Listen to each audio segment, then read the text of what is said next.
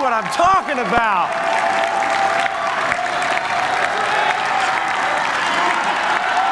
It coming. Stop it. Stop it. Stop it. Romans chapter 1. Man, I was going to chest bump Brother Getch right there.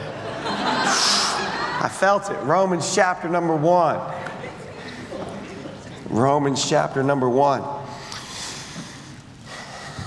It has been a joy to be with you. I am excited about what God's going to use or how God's going to use you in the days and months and years to come. Romans chapter number 1, verse number 16. Throughout your life, there will, there will be words that you hear that will be life changing. Words like, I do. Those are life changing words. They, they seal your hope for a lifelong relationship with the person that you love the most. Words like, I'm expecting. Those are life changing words. You're never the same once you become a parent. Words like, you're hired. Those are life changing words. Words like, you're fired.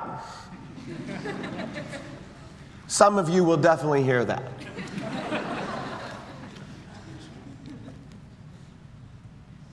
Words like, I want a divorce. Life changing words for everyone involved. There, there are so many other words that we could highlight that are, that are life changing. But all of those words, wherever they are given, how, whatever the circumstance is, they can only change a life in this life. They can only change here and now. But there are words that, when they are given, they change a life forever. That's the message that Paul is writing about in the book of Romans. It's Romans chapter 1, it's verse number 16, just one verse. For I am not ashamed of the gospel of Christ. For it is the power of God unto salvation. To everyone that believeth, to the Jew first, and also to the Greek. Our Heavenly Father, use your word in our lives. Remind us of the life changing truth that you have offered to us through your Son. Fill us with hope. Remind us of its power. Offer to us its peace. Give to us its joy. Cause it to fill in us its promise. And may we be like the Apostle Paul and say that we are not ashamed. And in Jesus' name we pray. And all the church said together, Amen. Amen. Thank you for standing. You may be seated. You would think that people who have believed these words, the words of the gospel, the people who have received the gospel, would be people who gladly would share the gospel. And yet, virtually every statistic that you can find tells you that the vast majority of people who have believed the gospel rarely, if ever, share the gospel. It kind of begs the question, does it not? That if we have received the gospel, and if those words, the gospel of Christ, have a life changing effect, not just our life here, but our life for always, for eternity. That if those words are true in, in their promise, then why would we ever be ashamed of the gospel? The question that Paul is giving here I am not ashamed of the gospel. This is a man whose life was radically transformed by the gospel. This is a man who spent his life's work traveling around the rim of the Mediterranean, planting churches, doing, doing an, an, an extraordinary work for the cause of Christ and the mission of the gospel of Christ. Certainly, we know he's not ashamed of the gospel. It's kind of shocking to even think that Paul needs to say this. You think of everything that he's been up, uh, uh, uh, think of everything that he's been through up to this point in his life. He'd, he'd snuck over the wall at Damascus. He'd been stoned and left for dead at Lystra. He'd been beaten up, arrested, and thrown into jail in Philippi. He'd been chased out of town in Thessalonica. He'd been laughed to scorn at Athens. He was nearly torn to pieces in Jerusalem. And all of this because he had shared the gospel, he'd preached the gospel. I don't know about you, but after listening to his list of the ways in which he had been received when he delivered the gospel in these cities, I wouldn't have been signing up for another tour, would you? And yet, this is what Paul is saying in Rome. I, I desire to come and preach the gospel to you because I'm not ashamed of the gospel. He says, I want to do that all over again. And there's got to be a part of us that reads that and goes, Are you crazy? Are you crazy? You're signing up for that again? And of course, he is. You know why? Because he is not ashamed of the gospel of Christ. There's three things that the gospel always brings to the table, three ways in which we should never be ashamed and he is telling us this in this verse. He's showing you three things, just one verse, three thoughts. Here's the first one We should be unashamed of the message of the gospel. We should be unashamed of the message of the gospel. So we need to make sure first that we understand what the gospel is. What are we not ashamed of? Well, look at the text. He says, I am not ashamed, notice, of the gospel.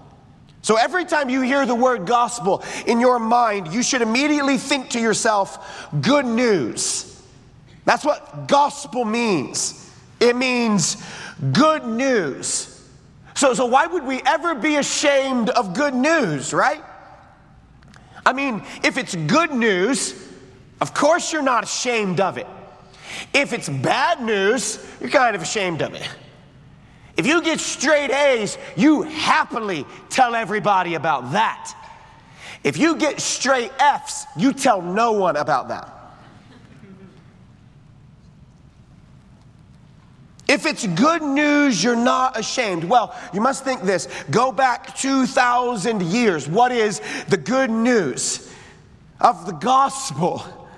What, is the gospel? What is, what is he explaining in this message of good news that might cause him to feel a little ashamed? And you must look at this verse. It says, For I am not ashamed of the good news, the gospel, notice, of Christ. The gospel of Christ. So it's good news about the person of Jesus Christ. The gospel is all about Jesus. It's about a poor Jewish carpenter who was crucified on a common criminal's cross.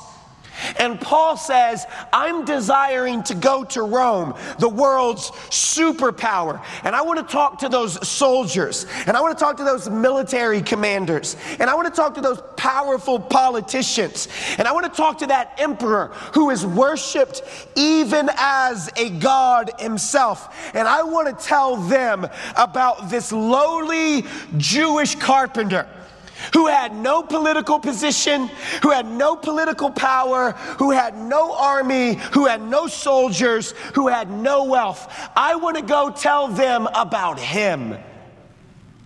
He's already said this in the, in the text in Romans chapter 1, back up into verse number 3. Look what he says. This is who the gospel is about. This is who Jesus is. He says, verse 3, concerning his son, Jesus Christ our Lord which was made of the seed of David according to the flesh, and declared to be the Son of God with power, according to the Spirit of holiness by the resurrection of the dead, by whom we have received grace and apostle, apostleship for obedience to the faith among all nations for his name. He's already told us who Jesus is. He says, This is who Jesus is. He is the sinless Son of God who demonstrated his deity while he walked on this earth by showing his power over disease and over death and over demons and over sickness and over all these things.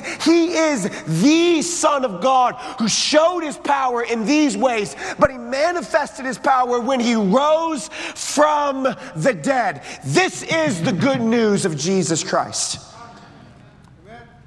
And when you look at the world around us, all the social upheaval, all the pain, all the difficulty, all the struggle, when you get your assignment into ministry, when you are charged with pastoring, you will find people in your church who've lost loved ones You'll look at the faces of individuals who have invested time and finances and resources for years of their life, but they have nothing to show for it. And you'll find individuals who, in these low moments of their life, they resort to all kinds of things alcohol, narcotics.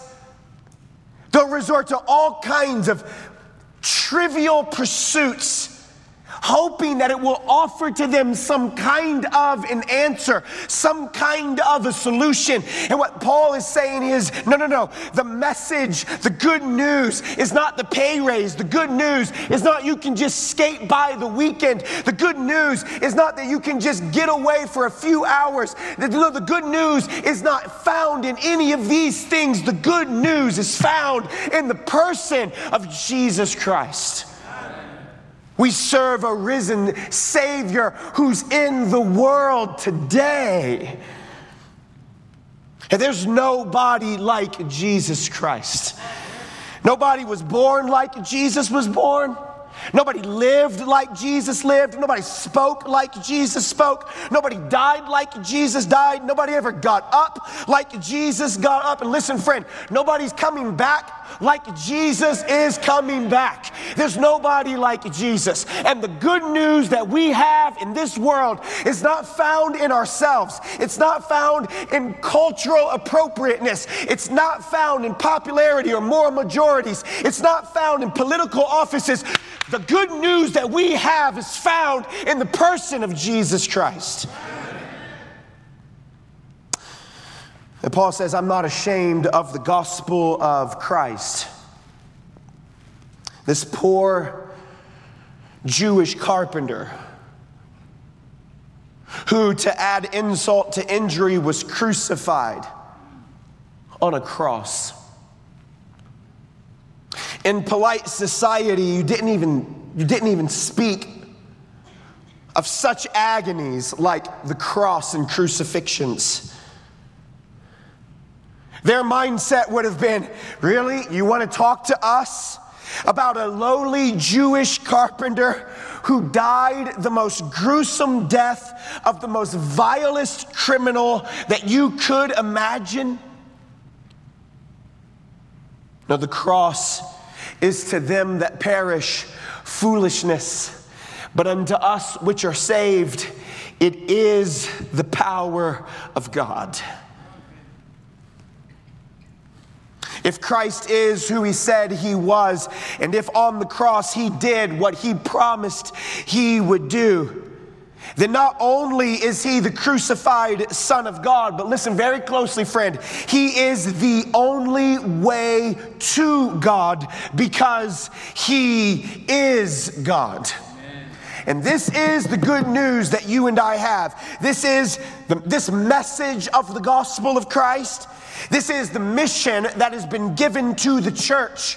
The mission given to the church is to declare the message of Jesus Christ. This is the mandate offered to all individual believers. And this is, listen very closely, this is the ministry to which you are called. You are called to the good news of Jesus Christ ministry. That's what you're called to.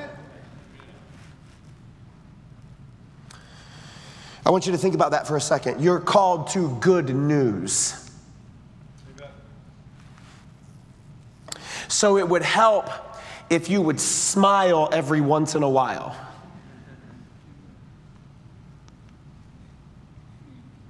Christians ought to be the most joy filled people on the planet. The Bible knows nothing of grumpy Christians. It knows nothing of, of cantankerous saints.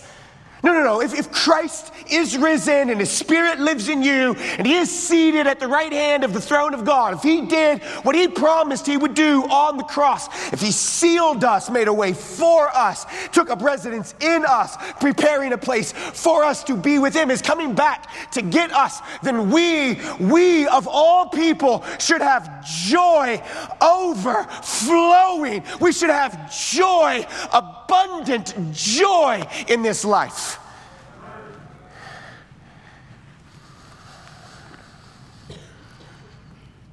You are called to the good news ministry. So, for all the bad news that there is to focus on, as the children of God, here's what we say no, no, no, no. We're going to talk about the good news of Jesus Christ. Because no matter what your bank account looks like, Jesus is the same. And no matter what your grades are, Jesus is the same. And no matter what your relationship or dating life is like, Jesus is the same. All of these other things fade and pass away, but Christ is the same. So you and I need to commit ourselves to this. We are committing ourselves to recognize that we have been called to this ministry, the ministry of the good news of Jesus Christ. We have a man serving in our church at First Baptist who was recently released from prison. He was listening to our preaching services while he was in prison. He accepted Christ as his Savior. As soon as he got out, he made his way right to First Baptist. The first Sunday he was free, he found himself in our, in our congregation. Time went by, he jumped into a men's class, then discipleship. He said he wanted to start serving in the church. And of course, because of his past, we wanted to be very careful, make sure we were dotting I's and crossing T's. So I called him into the office and I asked him if he would just share with me his story, if he'd be okay with us running a background check and doing some of these things. To which he responded, Pastor, I'm, I'm ashamed for everything that I have done to Jesus. But I am not ashamed of what Jesus has done for me. The man stands at the back door of our church every Sunday morning, evening, and Wednesday night and greets visitors with the biggest smile on his face. You know why? Because he heard the good news of Jesus Christ. Now, listen, I don't know if you've been to prison or not. I'm guessing or not. This might feel like prison, but it isn't, I promise. And if you haven't been to prison, God has given you the blessings that He has given you in this life. God has awarded you the privileges that He has awarded you. Why in the world would you not smile ear to ear? We get paid to do this. Are you kidding me? This is a joy. This is incredible.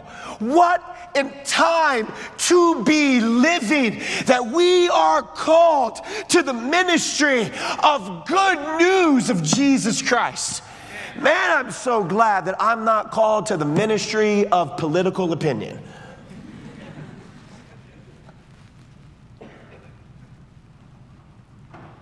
We're called to the ministry of good news. This is the best job in the whole wide world. It's not without its struggles, it's not without its difficulties, that's for certain. But we are called to be ambassadors. We're called to be the mouthpiece. We're called to declare, to share the good news of Jesus Christ. Why would you want to do anything else?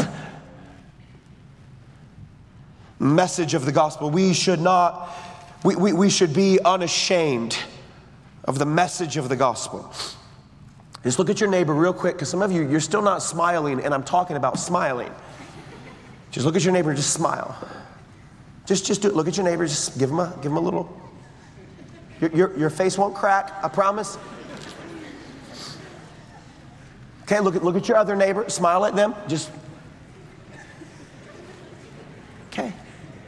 Look, everybody just giggles. You just giggle when you do that.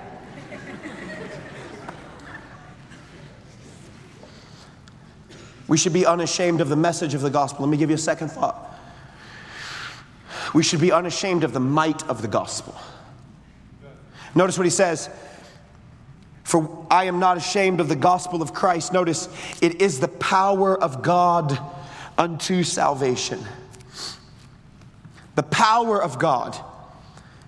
Jesus is described as the power of God. The gospel is des- described as the power of God. And sometimes we hear a song and we think, wow, that song was powerful. You know, there's no songs in the Bible described as the power of God. Sometimes we hear a sermon, we think, wow, that sermon was powerful. There's no sermons in, this, in the Bible described as the power of God. Even the church, and we'll talk about that in a moment, the church isn't described as the power of God. The church is described as the pillar of truth, the pillar of truth which declares the power of God. It declares the message of Christ, but even the church is not the power of God. The gospel is the power of God unto salvation. That word power, that would have caught the Romans' attention. They loved power. They boasted in power. They were power hungry. You ever met somebody who's power hungry? Let me see. Raise your hand. Come on, you can do it. It's okay. It's okay. You're sitting by somebody, power. No, don't do that.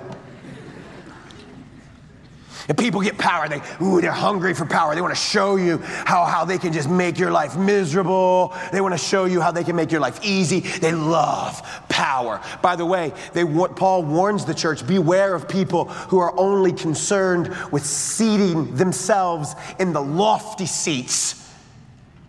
Beware of people who all they care about is their power. Don't you know who I am? Yeah, you're a sinner. That's who you are. You're dirt. That's who you are. You're a worm. That's who. I am not calling you that. That's what the Bible is calling you, sir.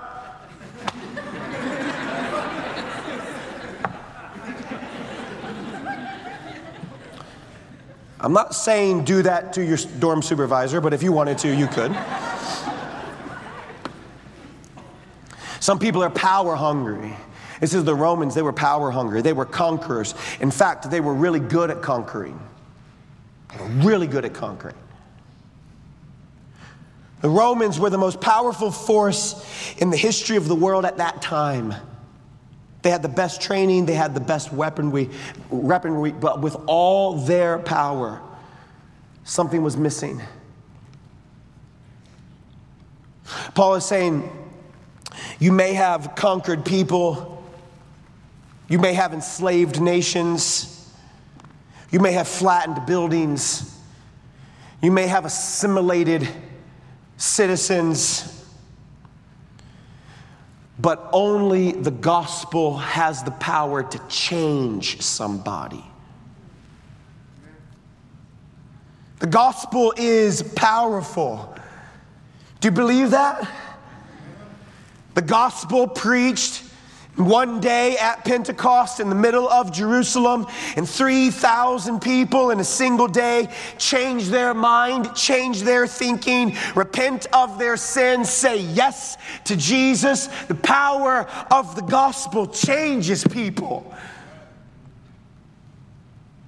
The, the gospel is so powerful that when it was preached at the first great awakening, that thousands responded to its message. And then thousands more responded during the second great awakening, and even more so during the Welsh revival. And you can do all you can do this throughout the throughout the years. We won't take time tonight, but you can do this through the years. The power of the gospel to change people wholesale in my short term in ministry, I've seen the power of the gospel do this. I've seen the gospel change people who were steeped in their religion. I've seen the gospel change murderers and atheists and drug dealers and gang members and witches and, and, and contentious fathers and abusive husbands. I've seen the power of the gospel change people who were questioning their who were questioning their identity. They were struggling with their gender. They were battling who they were supposed to be in this life. The power of the gospel is available to us through the good news of Jesus Christ. I get it, the world is big and bad and scary, but we have the power of the gospel.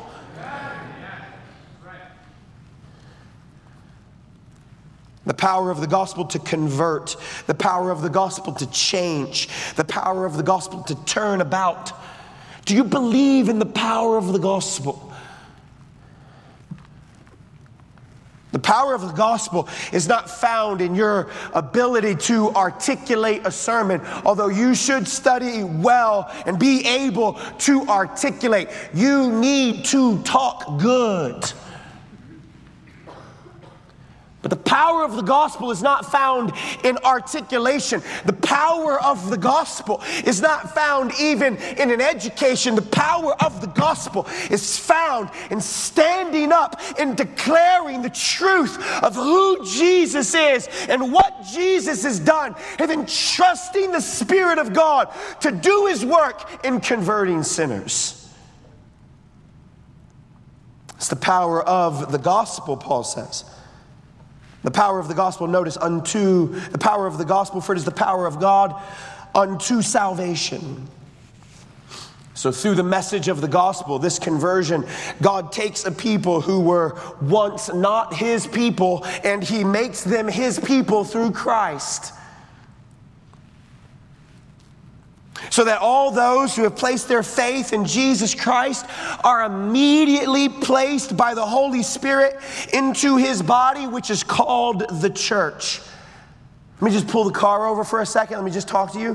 One of the most important decisions you will ever make is to go to church. Get up and go to church. And I get it, that's, that's what you would expect a pastor to say. Well, you have to say that, Dave. They pay you.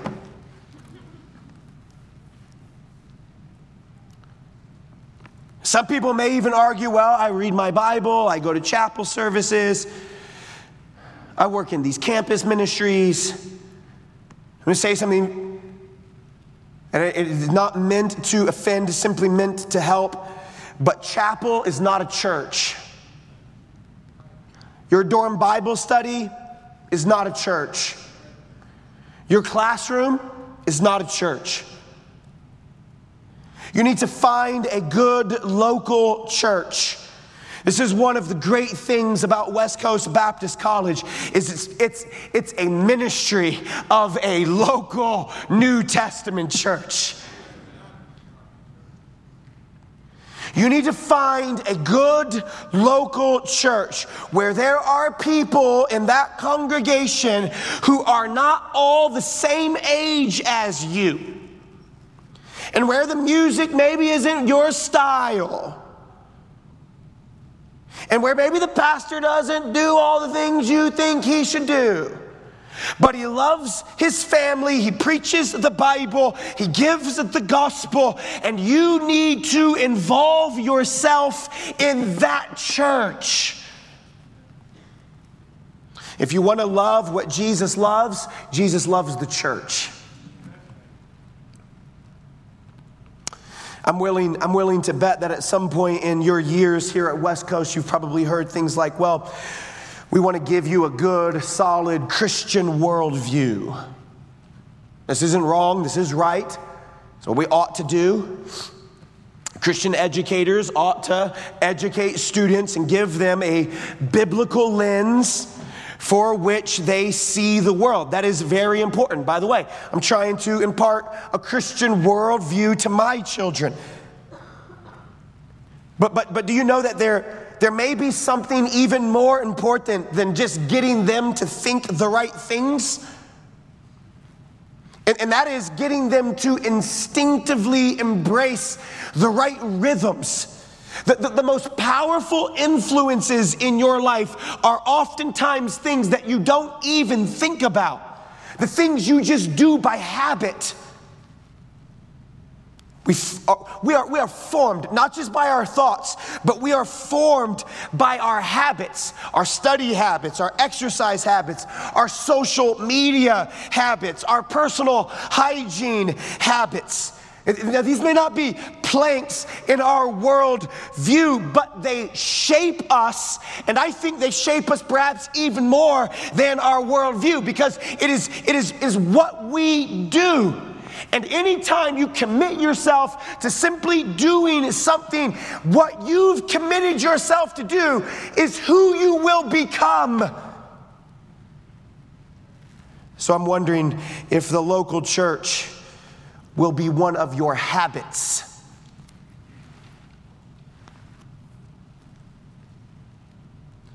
Paul says, For I am not ashamed of the gospel of Christ, it is the power of God notice, unto salvation.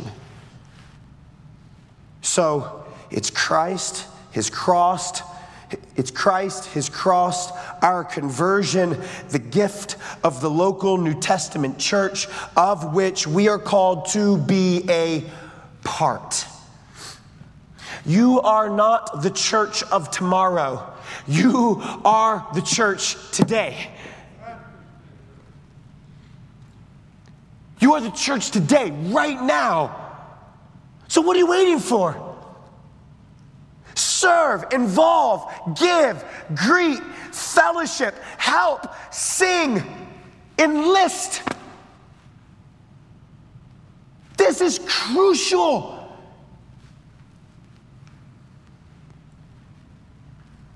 We should be unashamed of the might of the gospel. We should be unashamed of the message of the gospel. Third and last,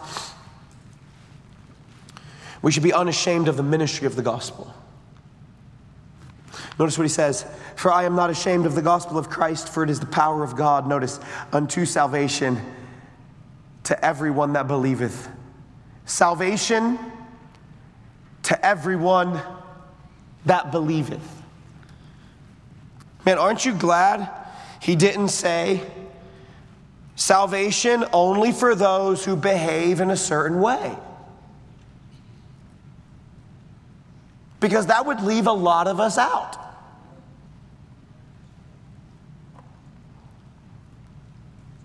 Belief will change your behavior, that's true.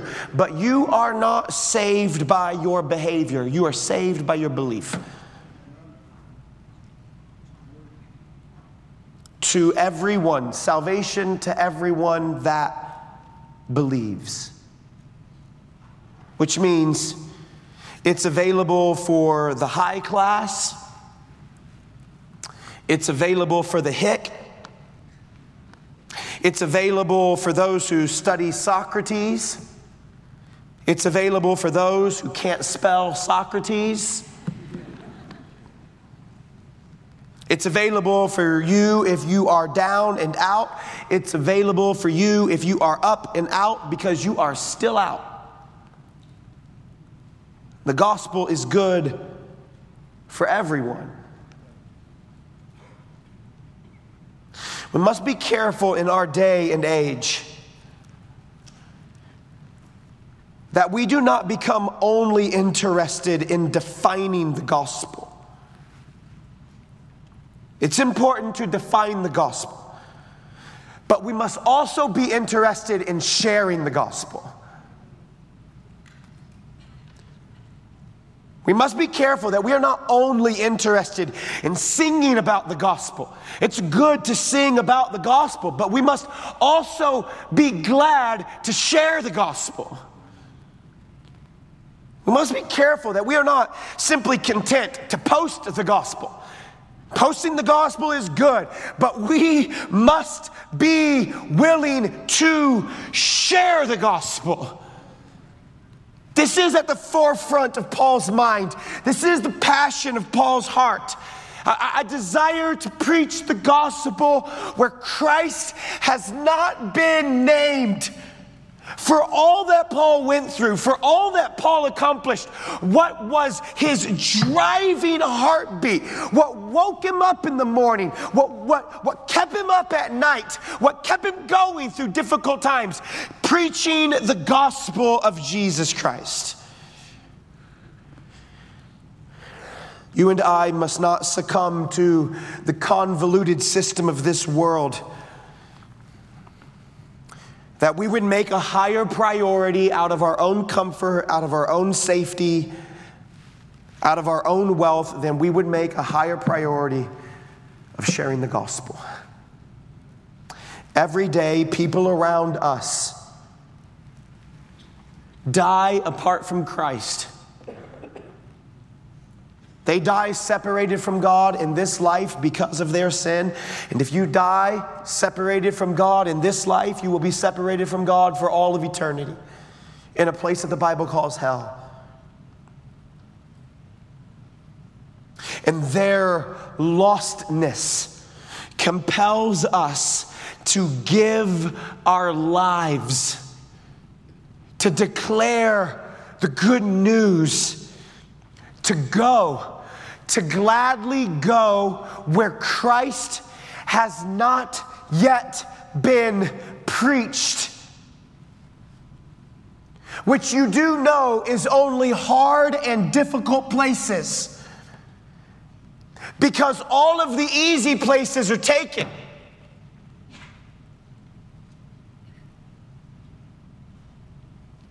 Let us live our lives by a different set of values. We will prioritize the gospel. We will prioritize Christ, his cross, the conversion, the converting work of his spirit, the gift of a local New Testament church. And we will prioritize this all over the globe. And in this way, let us say, I am not ashamed of the gospel. When you get to the end of Hebrews chapter 11, there is a list of individuals named out. The beginning of chapter 11, it tells like a summary of people's stories. Then you get just a list of names. And then the chapter concludes men of whom this world was not worthy.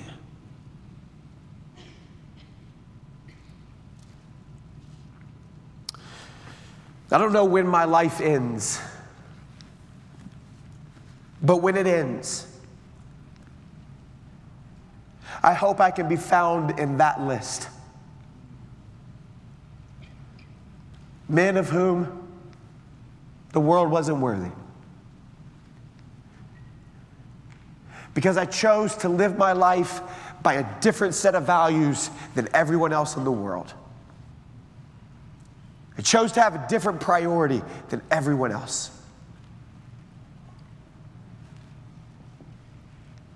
That I didn't live ashamed of Christ, His cross, His converting work, and His church. What about you? The decision tonight is very simple. The decision is I, I desire to live my life unashamed of the gospel of Jesus Christ. Because the gospel of Jesus is the power of God to salvation for everyone, for anyone who will believe.